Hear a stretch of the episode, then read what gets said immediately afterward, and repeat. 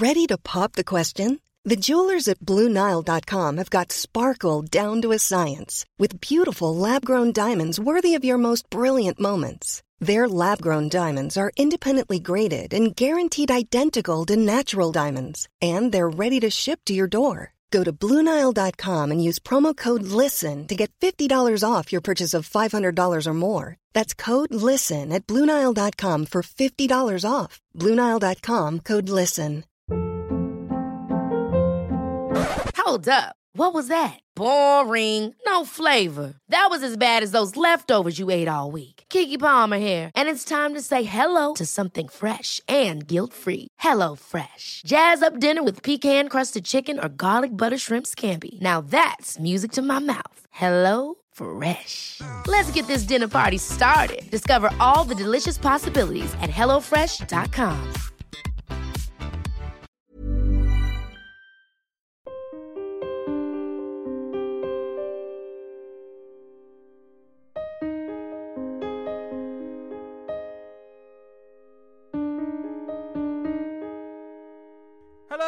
and welcome to Secure the Insecure, the podcast where I say it's okay to not be okay. I'm Johnny Seifert, and every week I'm joined by one very special guest.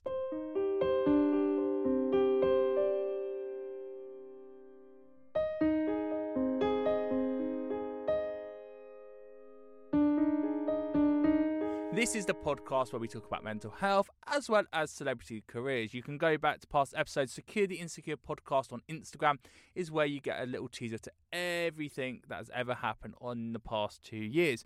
But let me talk to you about my guest this week. My guest you will know as your female host on the Capital FM breakfast show around the United Kingdom alongside Roman Kemp and Sonny Jay, where every morning she makes me die at her wake up puns on her Instagram channel. Prior to this, she was the evening presenter on Heart FM, and before that, she was the weather presenter on Channel 5. Swapping between audiences, she is fast becoming one of our standout stars in radio, who very soon I predict will be making that big leap into TV primetime. She understands social media, she understands how to go viral, and she understands how to talk to you. Joining me this week, I'm delighted to say, is Sian Welby. Hello, Sian. Oh, thank you, Johnny. That was a lovely intro. Hello. I want to take you back, and this is kind of where your media journey began. You were spotted by the Channel 5 owner, Richard Desmond. What happened? Yeah, it was 2010, and I was working in a clothes shop, and I was also trying to be a presenter. And I'd been, I thought I would do the clothes shop thing for like a year. And every time my boss at New Look used to say, Hey, I thought you were going to drama school, or, Where, aren't you supposed to be famous? And, you know, it'd be a running joke that I was still there. But in the background, little did they know, was I was doing all sorts, and I was coming down to London. I was doing little auditions and little online shows and bits and bobs here and there, just kind of getting closer and closer to the business that I wanted to be in. But I just wasn't doing it full time, and so I literally had to take the day off work to get down to London to do this advert, and I was in so much trouble. And I remember I remember thinking I'd got in so much trouble taking a Saturday off because it's the busiest day in retail. And I thought I was sat in this office down in East London waiting for my turn to do this advert. And I was just sitting there thinking, oh, any minute now, my boss at New Look's going to ring me and say, Where are you? Saturday is the busiest day of the week in retail. How have you, like, I'd done something that you shouldn't do, whereas I got two different people to cover me on two separate four hour shifts and it was just like I just knew I had to be down there. And I suppose, you know, something sometimes your gut instinct kicks in. But I'd waited all day. So I'd been there from say like 8 a.m. and it was now five o'clock in the evening. And I thought, do you know what? I've got in all this trouble and they're not even going to use me on this advert. And I was just gutted. And then at five o'clock, they finally went, Sian, you're in. Come on, let's do it. And it was just a quick advert for New Magazine where literally the advert goes, What's in New Magazine this week? And then it cuts to all random people going, Celebrities, diet, Peter Andre, whatever. And off the back of that, because I had such a laugh with it, probably because it was the end of the day, and I thought I've got nothing to lose here, so I just started being funny and messing about and trying to make the crew laugh because it'd been a long day. And they ended up giving me everyone's lines from the whole day. And they were like, "Oh, Sian, you're having fun with this. Do some more. Do some more." And because of that, I later found out that it meant I was used in every single ad. And those ads play on a loop in the boss's office. So at the time, you know, the boss of Channel 5 was Richard Desmond. He also owned OK Magazine and New Magazine, hence why these ads were constantly playing in his offices. And two weeks after doing that ad, I get a call out of the blue to meet um, the editor of Channel 5, Chris Shaw. And I go to his office. I'm thinking, I've no idea what's coming here. And he just quizzes me. He's like, What have you been doing for the last, you know, five years? And luckily, I had some stories because I'd been trying to get on every TV channel there was. And I was, I had loads of different presenting stories to tell him and all these different shows that I'd edited myself or whatever. And he just said to me, he was like, oh, people keep taking chances on you, don't they, Sian? I think maybe we should. And then that's all he said. It was so cryptic. And I went home and I thought, I know how these things go. I'll never hear from him again. And probably about maybe two to three weeks after that meeting, I get a call saying, Sian, they want you to be their new weather girl. And I was like, what? Bearing in mind, I knew nothing about weather. I was shocking at geography. Like I'm still to this day terrible. Like I don't know where places are. And I was starting in like four weeks' time. And not only that, I was like, well, how many days a week? They were like, it's full time and you need to move to London. So I went from like being in the East Midlands in a tiny little village to to going, oh my God, I've got four weeks to go and live and work in London and be Channel 5's only weather girl. Like they're it it was such a crazy moment, and that is where it all began. God, there's a journey and a half, isn't it? And that that that side of you, that cheeky, fun side, having fun with things, you brought to the weather because you started not just doing the traditional weather presenter that we would know, for example, Laura Tobin on Good Morning Britain doing. You made it your own. You made it fun. You went, look, here's 60 seconds. I'm not just going to tell you the weather, I'm going to make puns out of it. So, for example, you did the Spider Man and the Batman and the Star Wars puns and just made it your own. And it's sometimes very hard to think about how 30 seconds or a minute or two minutes, how creative you can be in that time. Yeah, my passion was always just to have fun and, and never take myself too seriously. And I also, at the time, was thinking, I never used to watch the weather because I used to just think, well, it's either what I don't need to know isobars and uh, weather fronts and all this kind of stuff. I just need to know do I need a coat and an umbrella? So I started trying to make them as chatty as possible. And then the puns just came from trying to make the gallery laugh, the editor of Channel 5 News. They would all be in there, and somebody would dare me, like, oh, Sian, get the word ninja in today's forecast. Or I'd, I'd, challenge, I'd challenge myself to get Beyonce songs in there or Nick Cage films. And then it's one of those things, isn't it, where they used to go and notice, and if you knew, you knew, but the bosses never knew. And then they just, it just escalated because I always take things too far. And then it was, you know, uh, 23 Star Wars puns in a 40 second forecast. And that was just a fluke. It's, you know, they say right place, right time. It was just a right moment. The new movie had come out after, I don't want to get the stats wrong, but it was something like 20 odd years since the last Star Wars movie and they it was when they just started to bring out the new ones again. So it was mental. People going mad for Star Wars. So I went, oh come on, please, can I do some stuff? Can I, you know, try and really go mad with it and make it so obvious because it will be barely any weather in there. And for some reason, I think the boss was feeling brave because I did actually ask permission this time because I knew I wouldn't get away with it. And they said, you know what, Sian, do two versions and bear in mind, we have to, re- even though the pre-recorded, we used to pre-record it five minutes before the news. So there's no time to do multiple takes. So it was like, right, they said, do a straight one, and then do you do your Star Wars one, and we'll see what we use. And they just happened to dare use the Star Wars one, and it ended all over Twitter. And I wake up the next morning, and I'm I'm like getting calls from Australia and New York and K Rock radio and Kiss in Australia, and it was just madness. And I think genuinely that's where my career path started going in the right direction because I was getting away from serious news and weather, and I was doing a bit of sport at the time as well, which wasn't really me. And this was like, oh, this girl's like fun. She she's a laugh. Let's give her more. And that's kind of I think that is genuinely where things started to make a turn for the better. And it meant that you understood going viral. We are so in this culture now of clickbait journalism and clickbait news where everything is almost staged where let's get everything viral because that's basically our free marketing, our free promotion for whatever channel we're working for. But you made it organic, and although it was kind of planned what you were doing, you made it fun. You didn't do it to be negative clickbaits just to go viral. No, and I think you know what. It also it was a very last minute idea, and I think sometimes they are the best. And like you say, people these days, you want it to be fun. You don't want it to seem too contrived and too rehearsed I think there was an element of people just enjoying that it was like a silly dare type thing, and it was almost a, a prank on you know the way that some some of the papers sort of said it was like you know it was almost like I was pranking my own bosses, and actually that is how it started. It all came from just wanting to enjoy the job and have a laugh, and I think that is where things go viral when it when it's not been overproduced.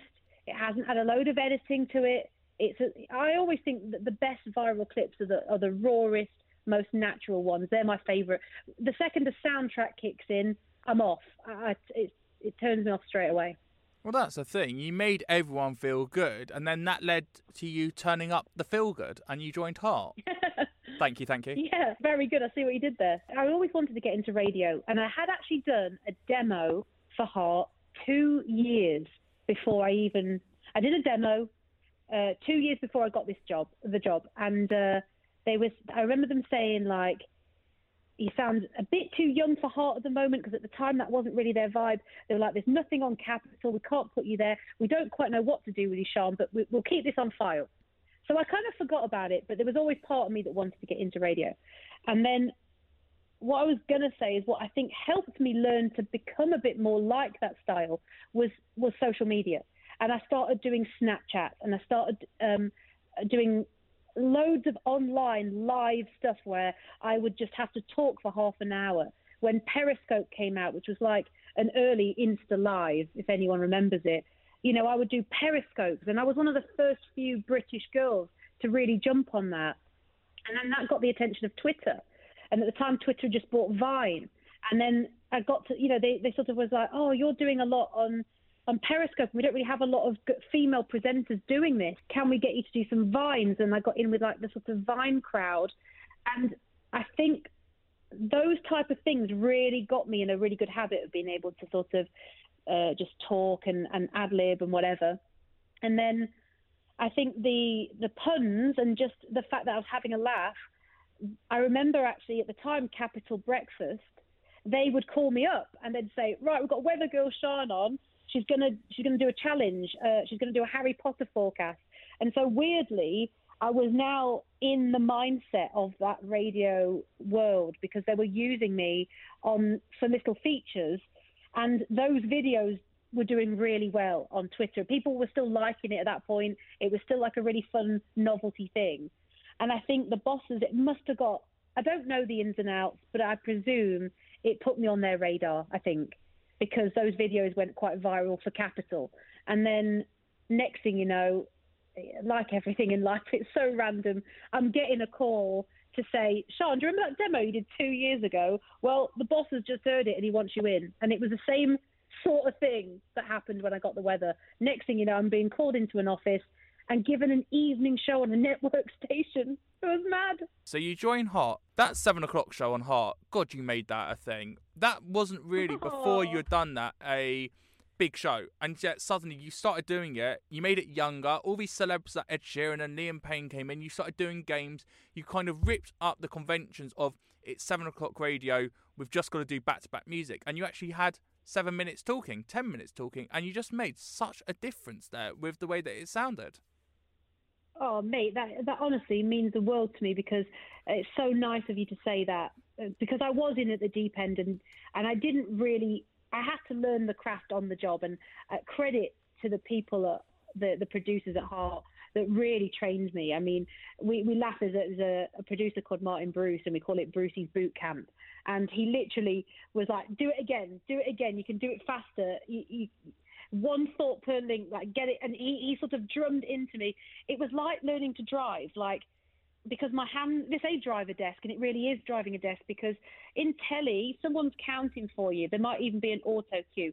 You know, there's a sound man, there's a uh, there's production team doing all the other bits. But when you're in radio, you're kind of playing all those roles. So I was there like fading up music, fading up my mic, playing a bed of music that oh, actually on heart as well because they kept it tight.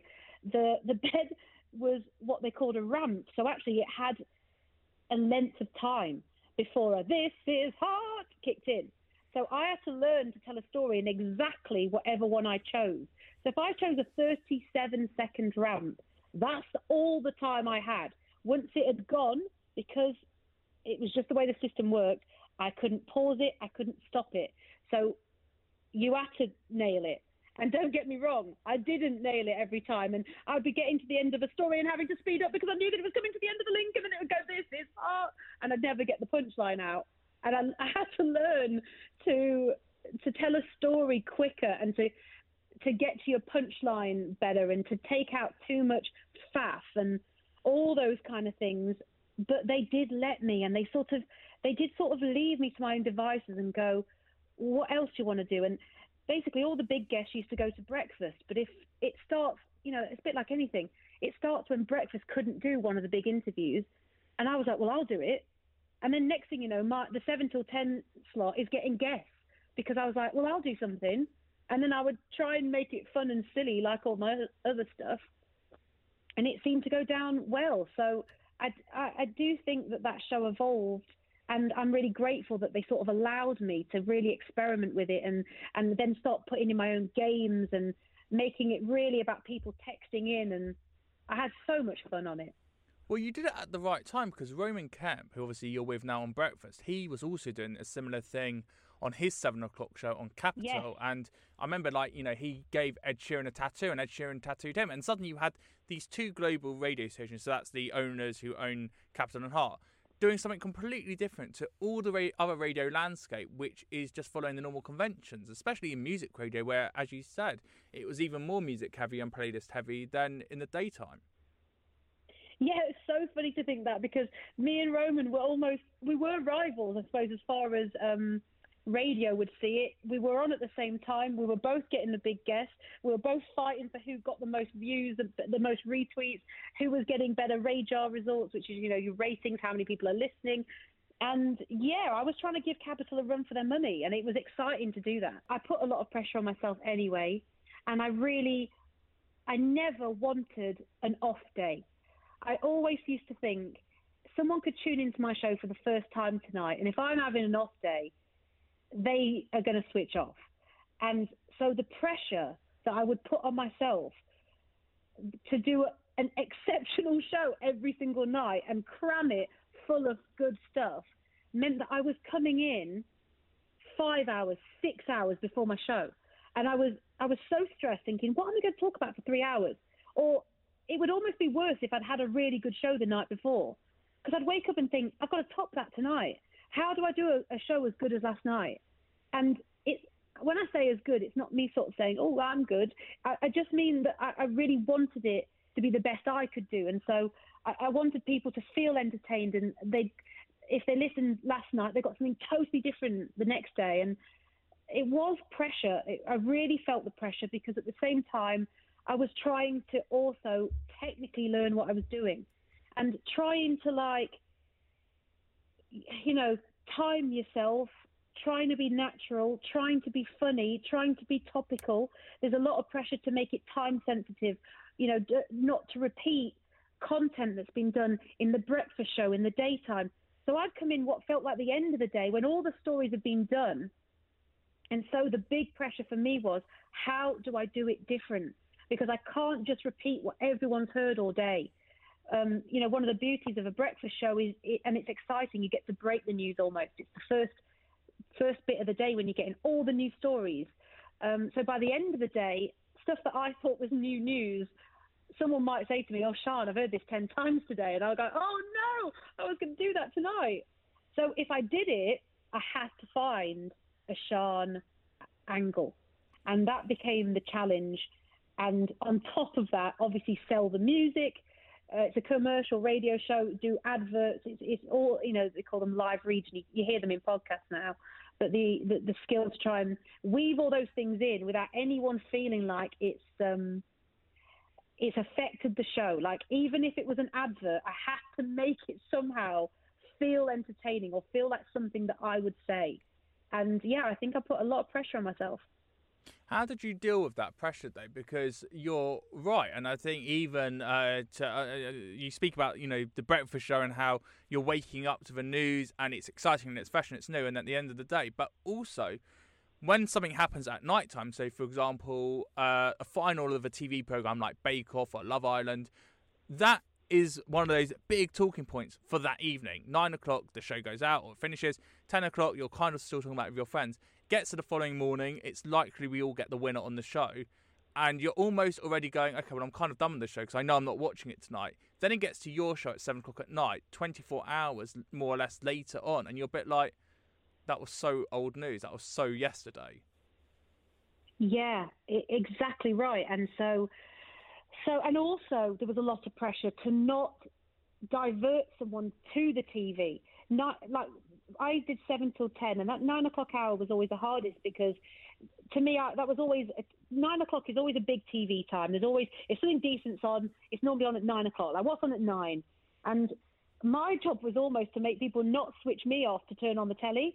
So sometimes it was almost like I had to ignore the big news until it was over as well, which was really difficult. It's a really tricky one to try and find something new. Quite often, I just relied on it was stuff like Lad Bible and at the time BuzzFeed, and I was going through Instagram and uh, you know when it was Vine, there was Vines, or there was I was going deep into the search to find stuff that people haven't seen that I could still make relevant there was a lot of pressure on me to um, also never do showbiz for showbiz sake.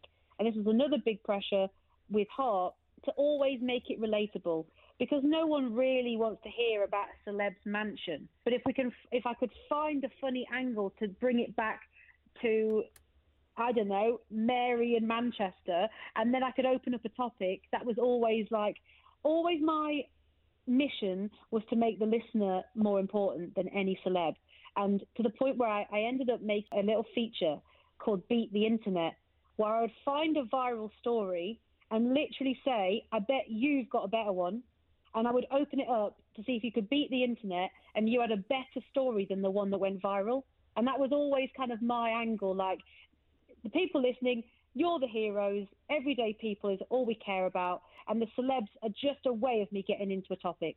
The more you use your audience, the more you become known away from people listening to Heart just for the music, they're now listening for you. How did you deal with that side that you're starting to create a kind of fandom around you as a person, as Sian Welby? You're starting to get papped in Leicester Square where your studios are, and you're now being seen as a celebrity as well as a radio presenter.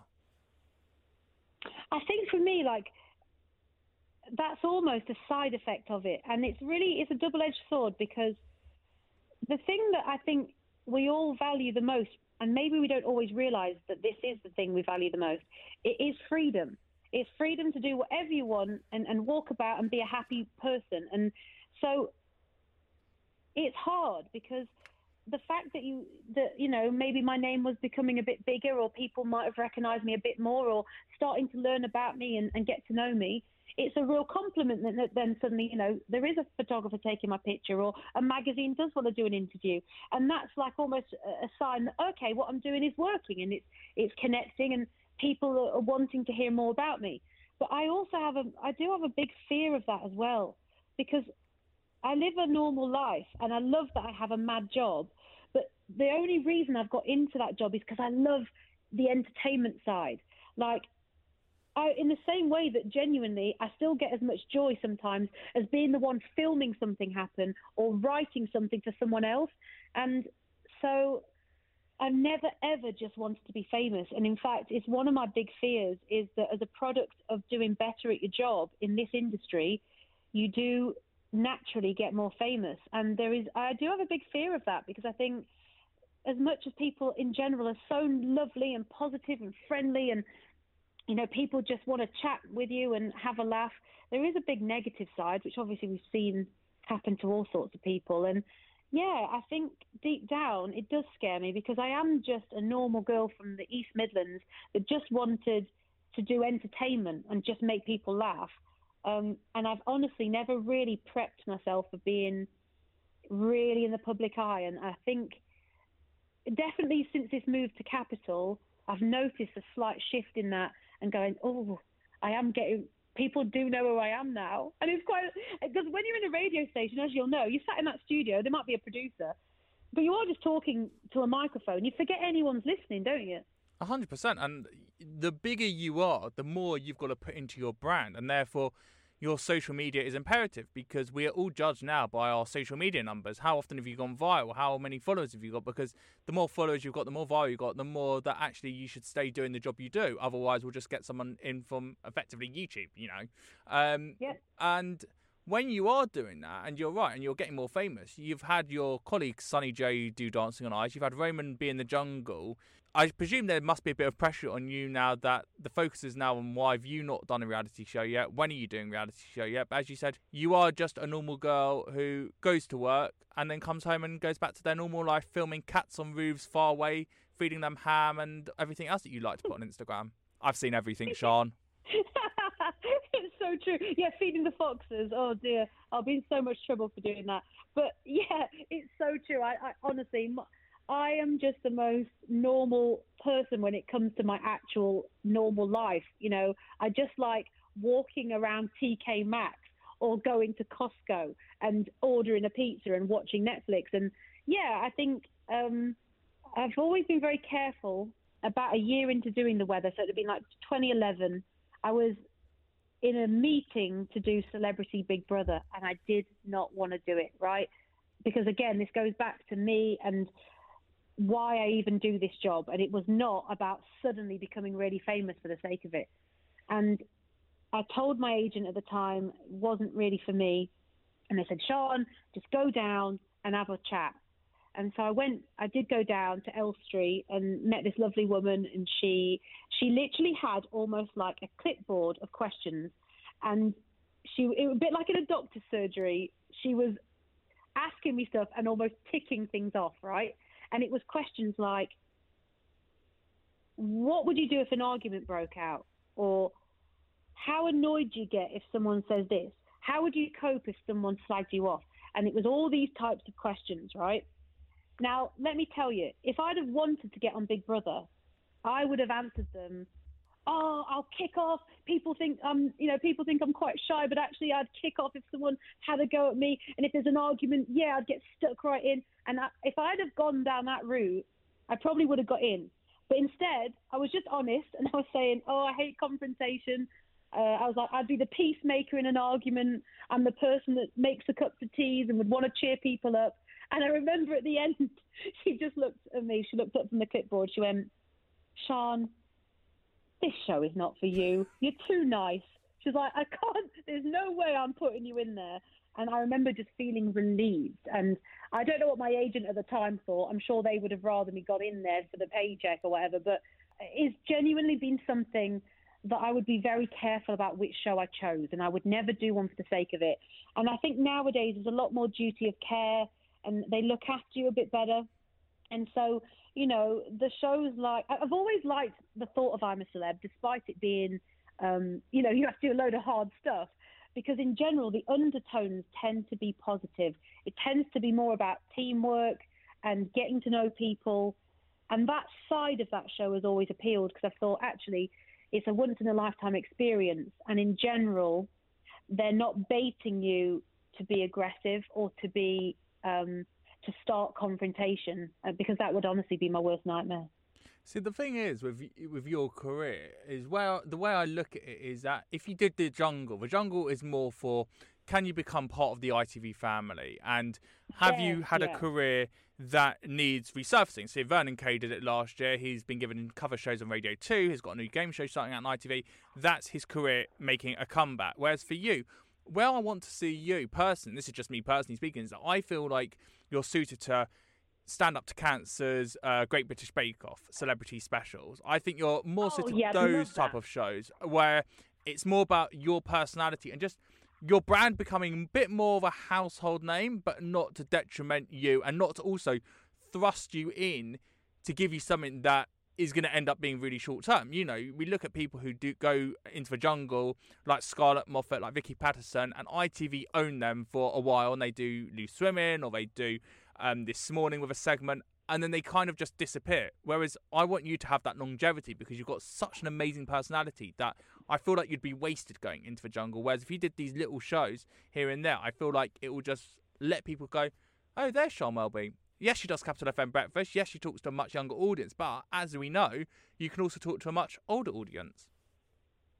Oh, bless you. I mean, yeah, you you know what you are spot on. And uh, funnily enough, that stand up to cancer bake off's off on at the moment, isn't it? And I remember thinking, oh, I would have loved to actually do that. Not that I'm any good at baking, but just for the fun. And like you say again, it's a very warm program. It's it's um, just a way.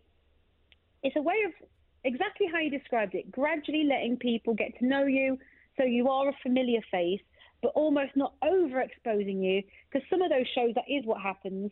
You do a big reality show, and then you're on every show under the sun suddenly, and you almost instantly people get sick of you. So I'm not in it for that. And being on Capital is honestly, it's the perfect balance for me because, you know, most of the time you are actually off camera and you're just having a laugh and, and being creative. And I think, yeah, I think my way, I would love to get back into telly, but the right way. And I think that it's, it is a hard one sometimes to get that right. Well, I think if you stay at Capital for a little bit longer, it may happen. Obviously, Capital used to have a TV channel, which I think they closed down. But the way radio's going at the moment is visualizing everything and kind of in this we're in this new wave where all radio presenters are becoming TV presenters. Every radio studio has been uplifted to look like a TV studio now. So stick at Capital, and I think you'll be there. But let's go and talk about Capital because this was a big jump. Most presenters do Capital and then they go to Heart, but I I'm trying to think, and I'm sure you're one of the first presenters ever to go from Heart to Capital. And you didn't just go to Capital and carry on doing what you do. You went to the breakfast show when Vic Hope announced that she was leaving as she went off to Radio 1. Yeah, and you're so right. I honestly didn't think it was possible. I really, really wanted to work on Capital. I really wanted to work on Capital, and I was over the moon when I got my job at Heart. But I was still friends with all the guys on Capital, and you know, good friends with Jimmy Hill, Lauren Layfield, Amy Vivian, Will Manning, and I knew Roman, and I knew Vic, and I remember I'd come downstairs for interviews, like you say, when we'd all share studios and stuff. And I used to think, oh, it's so fun down here, and everyone's a bit more my age. And I really thought, oh, I'd love to have worked at Capital, but I don't, I don't think you can really go back once you're on Heart. How do you go back? So um, it was a funny one for me, and it was an unexpected situation to be in where I didn't, I honestly didn't think, I don't know, I just didn't see it coming at all. And so suddenly I'm getting asked to demo again. It's like a, you know, I didn't just get the job. I still had to go in and demo. But I'll never forget, like, the day I went in and did the demo with the boys, I walked out and just knew, as in, I knew that I would love to work with them. I thought this just worked. And we just hit it off. We clicked. We all have the same sense of humour. It's an unusual one, and I don't I don't know if it's been done before to go Heart to Capital because obviously Heart is an older audience, and Capital is def- aiming at sort of the teens and the twenties. I just think I was right for the job, and I think rather than a decision be made about the presenter for X, Y, and Z reasons, I genuinely believe because it caused such a it caused so many headaches because I left an evening show on a rival station that needed that needed to suddenly be sorted. So I don't think they would have done it if they hadn't have thought these three are right. And and I think credit to Global in a way for for just for giving the right for giving sort of the right people the right job at the right time. It's that kind of thing where I might not have been right two years before. I joined at just the right time and for all the right reasons. I feel it caused actually the the office quite a, quite a nightmare to sort out who was going to do my show, and what was going on. So yeah, it was a bit of a mad one. But you're so good at what you do on social media that in the past year that we've had COVID and there's been a lot of politics in the news, being able to talk to a young audience who might not necessarily look at the news, but you wouldn't be able to avoid it from yourselves because you know what's going on, but yet you've got to stay positive. You had to find that balance, and I think the three of you together have just really managed, even through your morning puns, just to cut through the negative news, but also speak to the audience as if you've not dismissed it completely. Yeah, and honestly, it was a, it was really hard at the start because a we're all trying to find our feet as a three and work out our roles, and you know they're learning my sense of humour because that's the other thing. You you go into a group and you you forget that they have to. I forgot the lad didn't know me that well, so at the beginning they because I'm really someone that's never offended. I'm one of the boys, and they have to learn pretty quick that like, oh, I can say this in front of Sian, and she won't be offended, and you know, we we were all trying to bond, and at the same time, we were trying to do something really difficult on air, where, like you say, it was Capital's not a news station. We've got to stay upbeat and fun, but we can't ignore the news that's going on, and we can't pretend it's not happening. And don't get me wrong, we won't have always got it right, and it was so hard because you know there were times where we just wanted to say something positive, like oh you know shout out to all to all the nurses and and uh, we might have said nurses, and then we'd get texts from people saying, "Well, I'm a frontline worker. I'm, I work in the supplies department, or I work in this department." And suddenly, without knowing it, by doing a, what we thought was a positive shout out, because we'd excluded a certain group who also felt they were doing their bit, it almost offended some people. So it was such a balance to you know, also things like not wanting to patronise and say, you know, remember to wear your masks and wash your hands. But at the same time, it was part of our duty that we had to say things like that on air and find a fun way of doing it. I mean, uh, we did find our feet with it, and we avoided. There's times in the news where the tensions get high, and, and on those days we'd, we'd maybe not mention it as much. And on days where it was a bit more generic with how people felt towards it, we'd probably bring it up again. But quite often it's been such a divisive topic where maybe 50% of the country think one way and the other half think the other. We were always at risk if we mentioned coronavirus or, or lockdown that we would upset someone, and and it's been it's been a minefield, honestly. And then a couple of months into the job, your producer Joe took his life, and a couple of weeks ago, Roman Kemp did a documentary on BBC One about it. To open it, I don't want to talk necessarily about your relationship with Joe because I don't think that's fair, but I want to just talk about the mental health side of communicating that to your audience. Again, we're speaking about how your audience, you're having to be upbeat all the time, but you had gone into work and you were still working, yet you had behind the scenes this sadness, and yet on air you were supposed to be presenting this happiness. Honestly, it was the most surreal day, and nothing can prepare yourself for things like that. And because we were in the middle of a show and we were, we didn't know what was going on, and we had to just get through the show. And at this point, we didn't really know what was happening. And then uh, it was only after the show that we suddenly, oh no, if our actually maybe we went off at nine. I can't actually remember now. It's such a blur. Maybe we found out what happened at sort of nine in the morning. And obviously, we couldn't.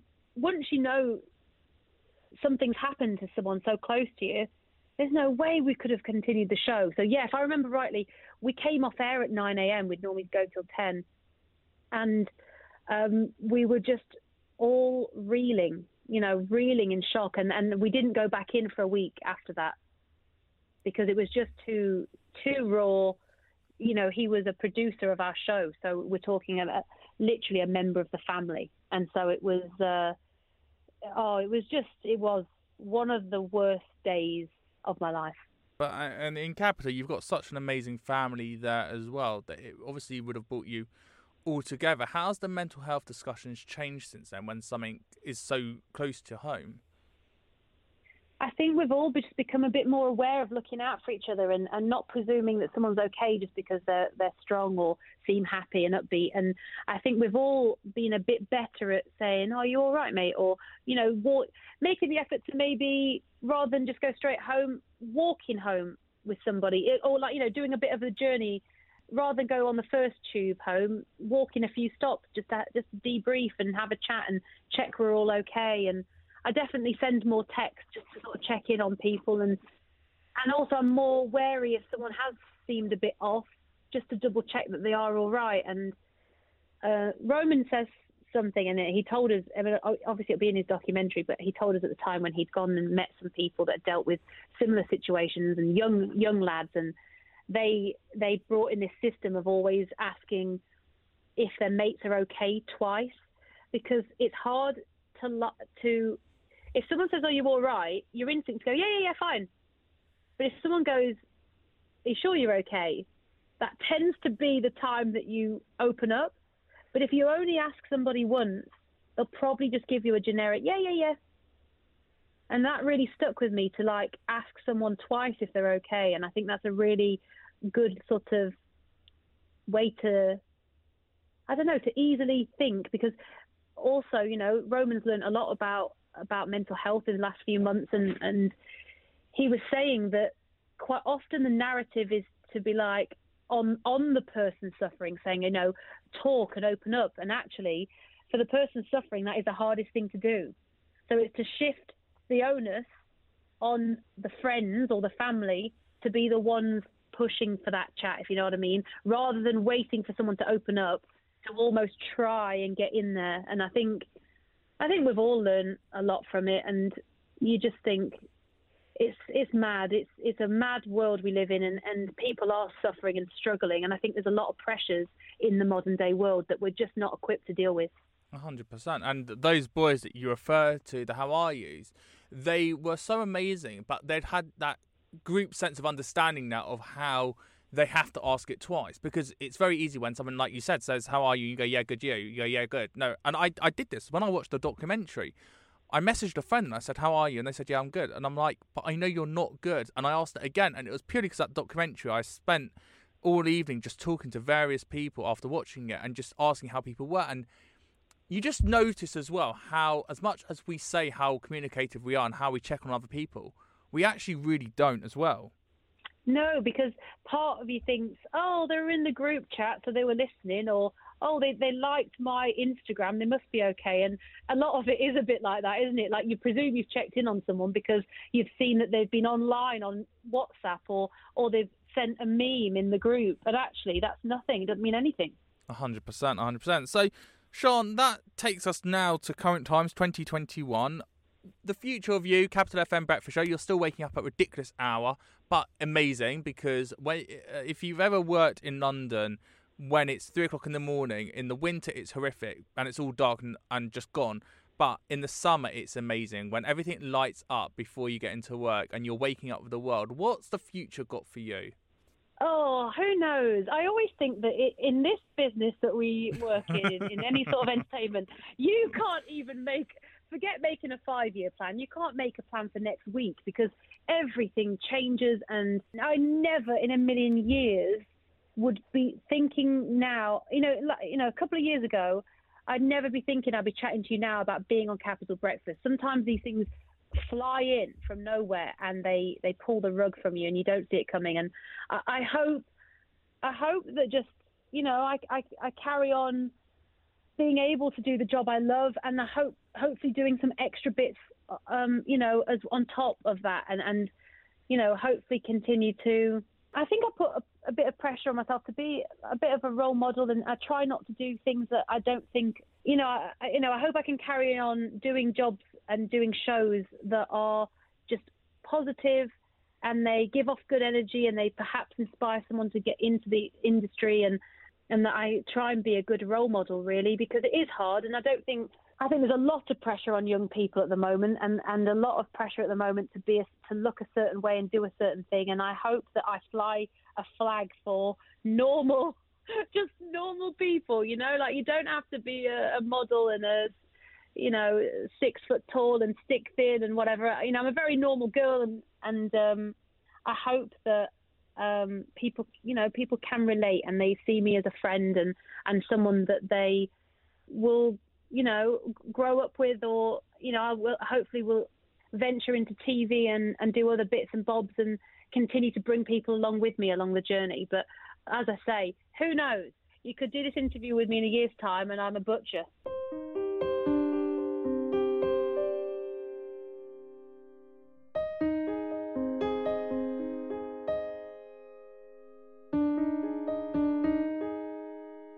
John be there. You can listen to her on the Capital FM Breakfast Show every single morning, Monday to Friday. Oh, I absolutely loved her. I've been following her career for so long and I've been dying to talk to her for so long. And I'm so glad she's given me the chance to speak to her. You've been listening to Secure the Insecure with me, Johnny Seifert. If you like what you heard, please go and rate the podcast, follow it, and leave a review. That's right, go onto Apple iTunes, go all the way down, click five stars, and then leave a review. Also, make sure you click follow Yes, we're not saying subscribe anymore, we're saying follow. And if you're listening on Spotify, I hope you're following already. Thank you so much for listening. I'm on Instagram at Johnny Seifert and Secure the Insecure podcast with all the old episodes. And until next time, I'll speak to you soon. Bye.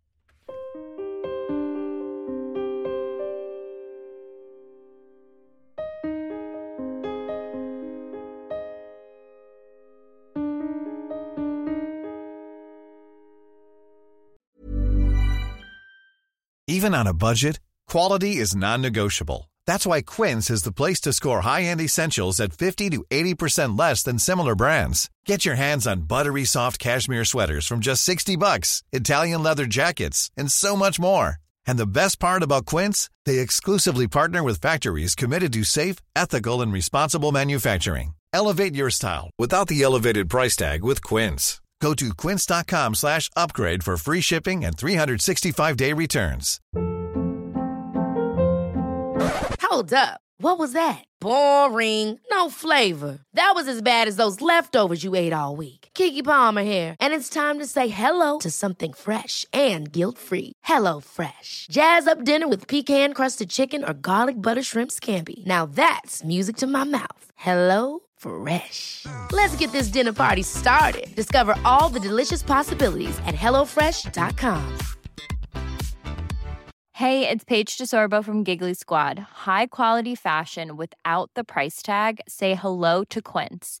I'm snagging high-end essentials like cozy cashmere sweaters, sleek leather jackets, fine jewelry, and so much more. With Quince being 50 to 80% less than similar brands and they partner with factories that prioritize safe ethical and responsible manufacturing. I love that. Luxury quality within reach. Go to quince.com slash style to get free shipping and 365 day returns on your next order. quince.com slash style